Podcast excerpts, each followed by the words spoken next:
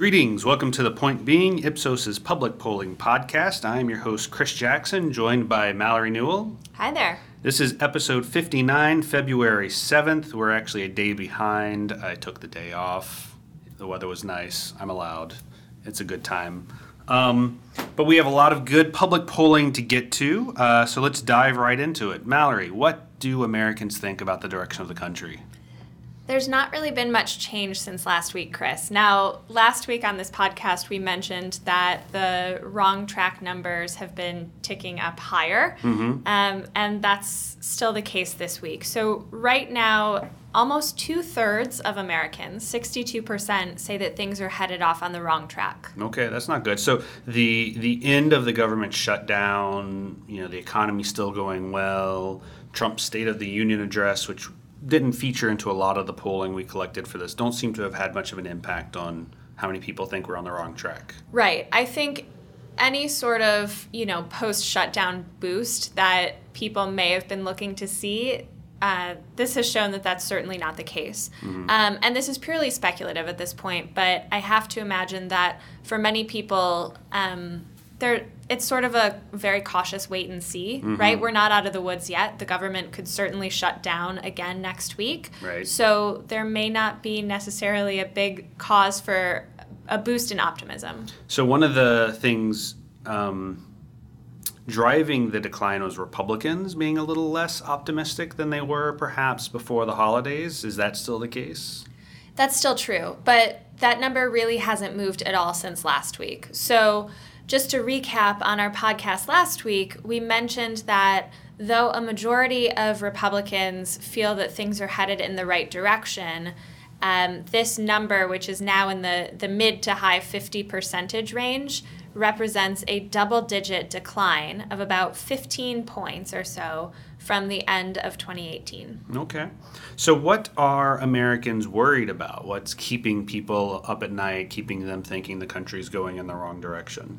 So, this week we've seen a very slight rise in healthcare as the main problem in this country. About one in five Americans say healthcare, followed by 15% that say immigration.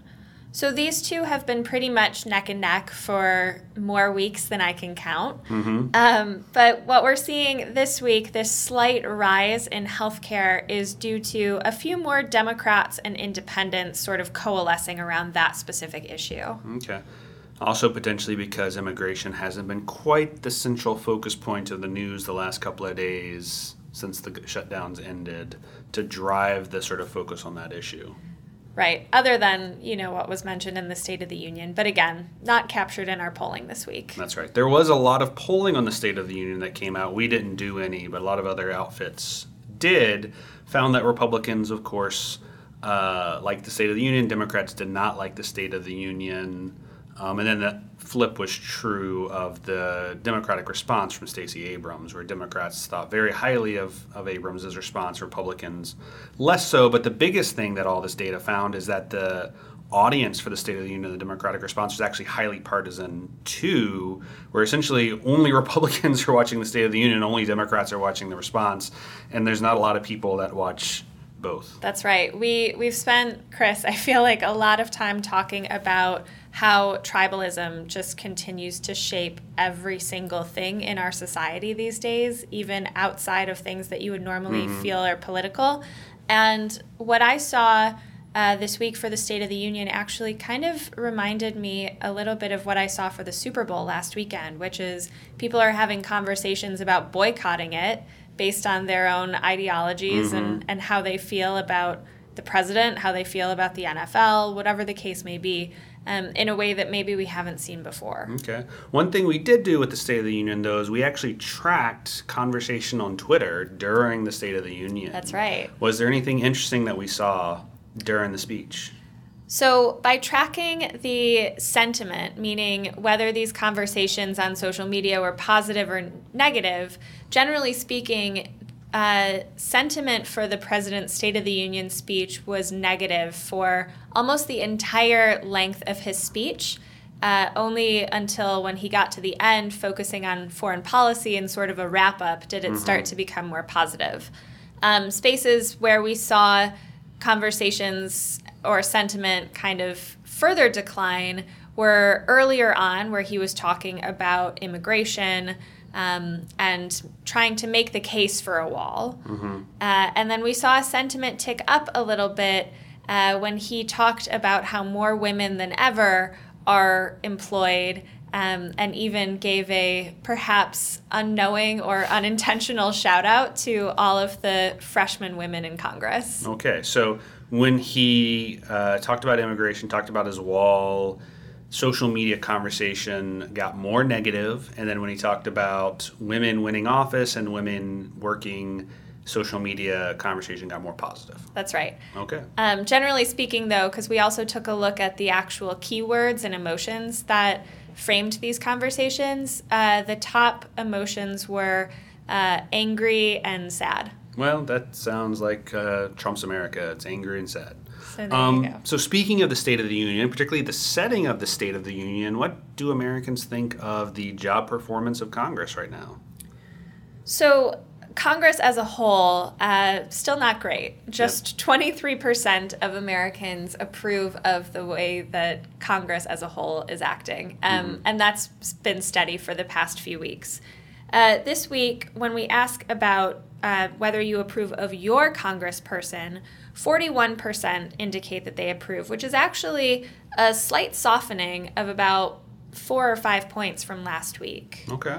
So I think this is actually going to be a measure that's going to be interesting to track uh, over the next week or two after we have some survey data from State of the Union time. And then again, as we get closer to a looming shutdown, what impact does this have about how people feel about their representatives? Okay. And then the other end of the State of the Union, of course, our commander in chief. What does the American public think of President Trump right now? And just one programming note most of this data comes from before the State of the Union. Next week's podcast, we'll talk about data from after the State of the Union. Right. So this week, uh, the president's approval rating is virtually unchanged. Uh, 38% of all Americans approve of the job he's doing. It was at 39% last week. So he's still sort of ebbing down just a little bit. That's like right. Ticking down. Uh, that's that's not great. And as longtime listeners may know, we have a bit of a rule of thumb here about uh, re-election chances, and an incumbent at a 39% approval rating has a 50-50 re-election chance. So Trump is actually a little bit uh, a little bit of the underdog if if if the election were held today. Yeah, and I think it's particularly telling as we think about sort of where we're at post State of the Union, perhaps pre second shutdown. Um, I took a look at a couple measures because we ask the president's approval rating overall, but then also on specific issues. And just slightly over one in three, 36%, approve of the job that President Trump is doing with Congress. Mm-hmm. And the same number approve of the job he's doing to unify the country. So, you know, there was a lot of discussion pre and post State of the Union if he was going to use this speech to unify Right. the country. And even if that was his goal, which I don't necessarily think it was, our polling shows that a majority of Americans probably wouldn't buy into those efforts anyway. Okay, well, um, speaking of President Trump and what people think of him, we actually just finished some global polling where we asked people around the world do they think President Trump is going to last out the rest of his term? Or is he going to get impeached? What does the world think? That's right. So this was a this was a fun little predictions poll where we looked at predictions across two dozen countries on a variety of issues. Uh, and one of the things that our colleagues elsewhere in the world wanted to know is the likelihood of our president getting impeached. The likelihood of people in France, for instance, thinking our president's going to impeach, or people in the UK, or Mexico, or Brazil, or India, or Japan, like, you know, I don't know how much these people Russia. are following Russia, uh, are following American politics, uh, but we asked them. So when you take the the global average, all of these countries together, one third, 32%, believe it is likely that President Trump will get impeached. That number is lower among Americans, 27%. They fell on sort of the low end of things, perhaps having a better understanding of, of how our political system works. Um, but I also took a look at some of our um, allies, shall we say, um, that are above the global average. So, citizens in both the United Kingdom and in Russia, 39% in each of those countries say that it's likely that Trump will get impeached. So Russians think are more likely to think that Trump's going to get impeached than people in most other countries. That's right. Perhaps they have some sort of insight that even we don't have here. That's true. They, they may have they may they may have the emails that show it. Yeah. Um, and then also in this survey, we asked about just general divisiveness and unrest in society as a whole. Um, and one thing that I found particularly interesting, Chris, was that just 20% of Americans right now believe that um, people in the US will be more tolerant of each other. Uh, and actually, on the flip side of that, a majority, nearly 60%, say that they expect large scale public unrest to protest the way this country is being run. Um, and overall, a majority of people across all countries, 56%, say that they expect political unrest in 2019 in their own countries. in their own countries. Well, you know, we've seen a lot of it. I mean, France is stricken by its yellow vests uh, protests. You know, there have been any number of major marches or protests in the United States. Uh, it's you know, it's been a tumultuous couple of years. And France topped the list, perhaps not surprisingly, because when this survey was in the field, there is already large scale public unrest that they're seeing. But 83% Oof! of French citizens say that they expect this unrest to continue this year. Wow, that's amazing. So this uh, this data has actually a lot of fun topics we asked about, and you can find it on the website. Some of my favorite uh, questions were among the lines of. Do people believe aliens are going to land on Earth? I like that one. That's a fun one. Uh, low numbers, though, teens, I think, uh, think that that's going to come to pass. Um, but I think one of the questions actually is very germane to the uh, new Green New Deal that was just announced uh, by Democrats in Congress. Um, what do people around the world sort of think about uh, climate change and the environment that this Green New Deal is meant to address? So I'm so glad you asked. Um, a majority of people in all of these countries believe that it's likely that temperatures will rise in the coming year. However, Americans, we're at the bottom of the list. Well, you know, So, um, though a majority of Americans believe that global temperatures will rise, um, they're at the bottom of Right. all 31 countries.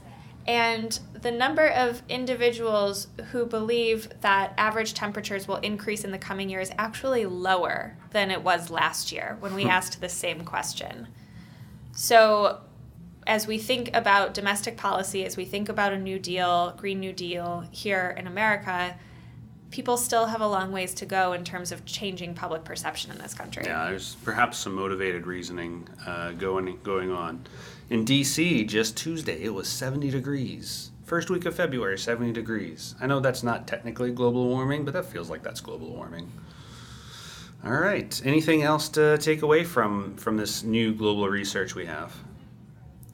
I don't think so, but uh, you can always find out more results on our website and um, check it out. Stay tuned for future podcasts, and we might unpack some more of these results. All right. Thank you, everybody. Have a good day. Thanks for listening.